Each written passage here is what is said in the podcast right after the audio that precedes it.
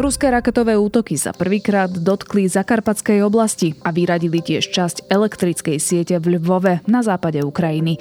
Kým ruské vojska na východe sa preskupujú, aby obklúčili ukrajinské jednotky na Donbase, v prístavnom meste Mariupol sa začali ďalšie tvrdé boje o poslednú baštu pod kontrolou Ukrajiny, oceliarne Azovstal. Západ verí, že ruský postup zabrzdia ďalšie sankcie. Počúvate ukrajinský spravodaj, súhrn toho najdôležitejšieho zdiania na Ukrajine zo stred stredy 4. mája. Ja som Jana Maťková a text pripravil Lukáš Onderčanin. Raketové útoky ruskej armády sa v útorok večer prvýkrát výraznejšie priblížili ku Slovensku. Raketa zasiahla mesto Volovec v Zakarpatskej oblasti, ktoré leží asi 60 kilometrov od Slovenska. Raketa zničila jednu zo železničných staníc a poškodila budovy, autá a plynovod v okruhu asi 500 metrov. Raketový útok zaznamenal aj slovenský systém protivzdušnej obrany. Výbuchy večer zneli z viacerých miest po celej krajine, vrátane Kirovohradskej oblasti či Lvova. V Lvove boli pri útokoch zničené aj tri elektrárne, čo spôsobilo výrazné výpadky dodávok elektriny v meste. Na obedu už elektrina na väčšine miest fungovala. Útorkové útoky boli namierené aj na železničnú infraštruktúru. Zničili najmenej 6 železničných staníc a spôsobili meškanie asi 14 vlakov. Na východnom fronte stále pokračuje snaha ruskej armády zmocniť sa celého Donbasu. Rusko podľa správy britského ministerstva obrany nasadilo pri meste Izium 22 práporných zoskupení. Rusko sa snaží prelomiť ukrajinskú obranu a pripísať si významnejšie územné zisky. Veľmi pravdepodobne má v úmysle pokračovať za Izium a dobiť mestá Kramatorsk a Severodonetsk, píše sa v britskej správe. Obsadenie týchto miest by upevnilo ruské zisky v oblasti a obsadením Slovianska a Kramatorska by ruská armáda zrejme obklúčila ukrajinské jednotky. Najmenej jedna osoba zomrela pri ukrajinskom protiútoku na priemyselné ciele v Makijúke pri separatistami kontrolovanom Donecku. Ukrajinskej armáde sa zase darí v protiútokoch v okolí Charkova. Ruské jednotky zatlačili asi 40 kilometrov od mesta. Táto protiofenzíva však bude mať zrejme len obmedzený vplyv na presun ruskej armády v smere na Izium, uvádza Americký inštitút pre štúdium vojny. Ukrajinská strana tvrdí, že od začiatku vojny zlikvidovala 24 500 ruských vojakov, takmer 200 lietadiel a vyše tisíc tankov. Tieto čísla sa nedajú nezávisle overiť.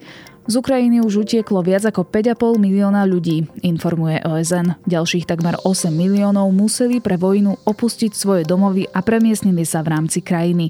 Na Slovensko celkovo od začiatku vojny na Ukrajine prišlo 390 tisíc utečencov. 134 tisíc ľudí sa už cez hranica vrátilo. Dočasné útočisko na Slovensku dostalo 73 tisíc ľudí z Ukrajiny. Po niekoľkých úspešných evakuáciách civilistov z Mariupolu sa opäť obnovili boje v prístavnom meste. Ruská armáda podľa denníka Ukrajinská pravda vtrhla do areálu oceliarní Azovstal, kde dnes prebiehali ťažké boje. Kiev stratil aj spojenie s obrancami mesta, ktorí sa spolu s civilistami v podzemí oceliarní skrývajú. Podľa starostu je tam uväznených stále najmenej 30 detí.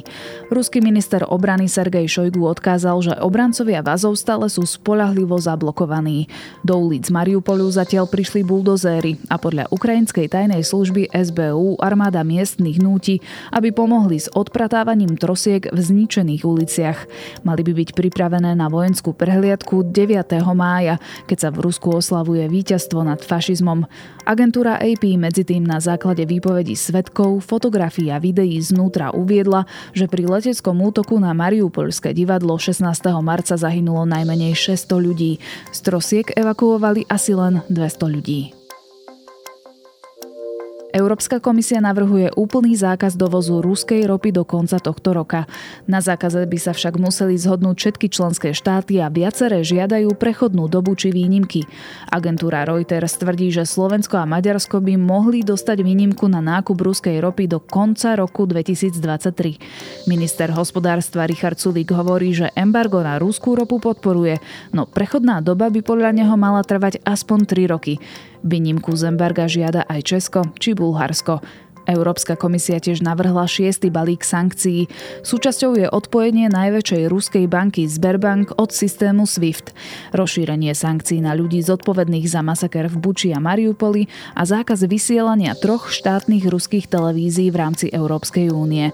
Na sankčný zoznam pribudol napríklad aj pravoslávny patriarcha Kiril, blízky spojenec ruského prezidenta Vladimíra Putina. Británia okrem toho kompletne zakázala export služieb do Ruska a uvalila sankcie na 63 jednotlivcov a organizácií.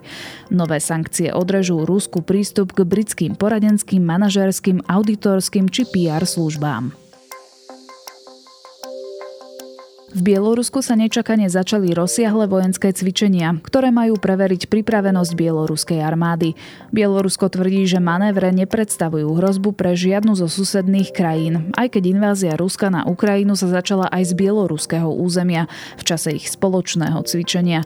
Ukrajina bude podľa hovorcu pohraničnej stráže Adria Demčenka pripravená v prípade útoku Bieloruska alebo Ruska zo severu.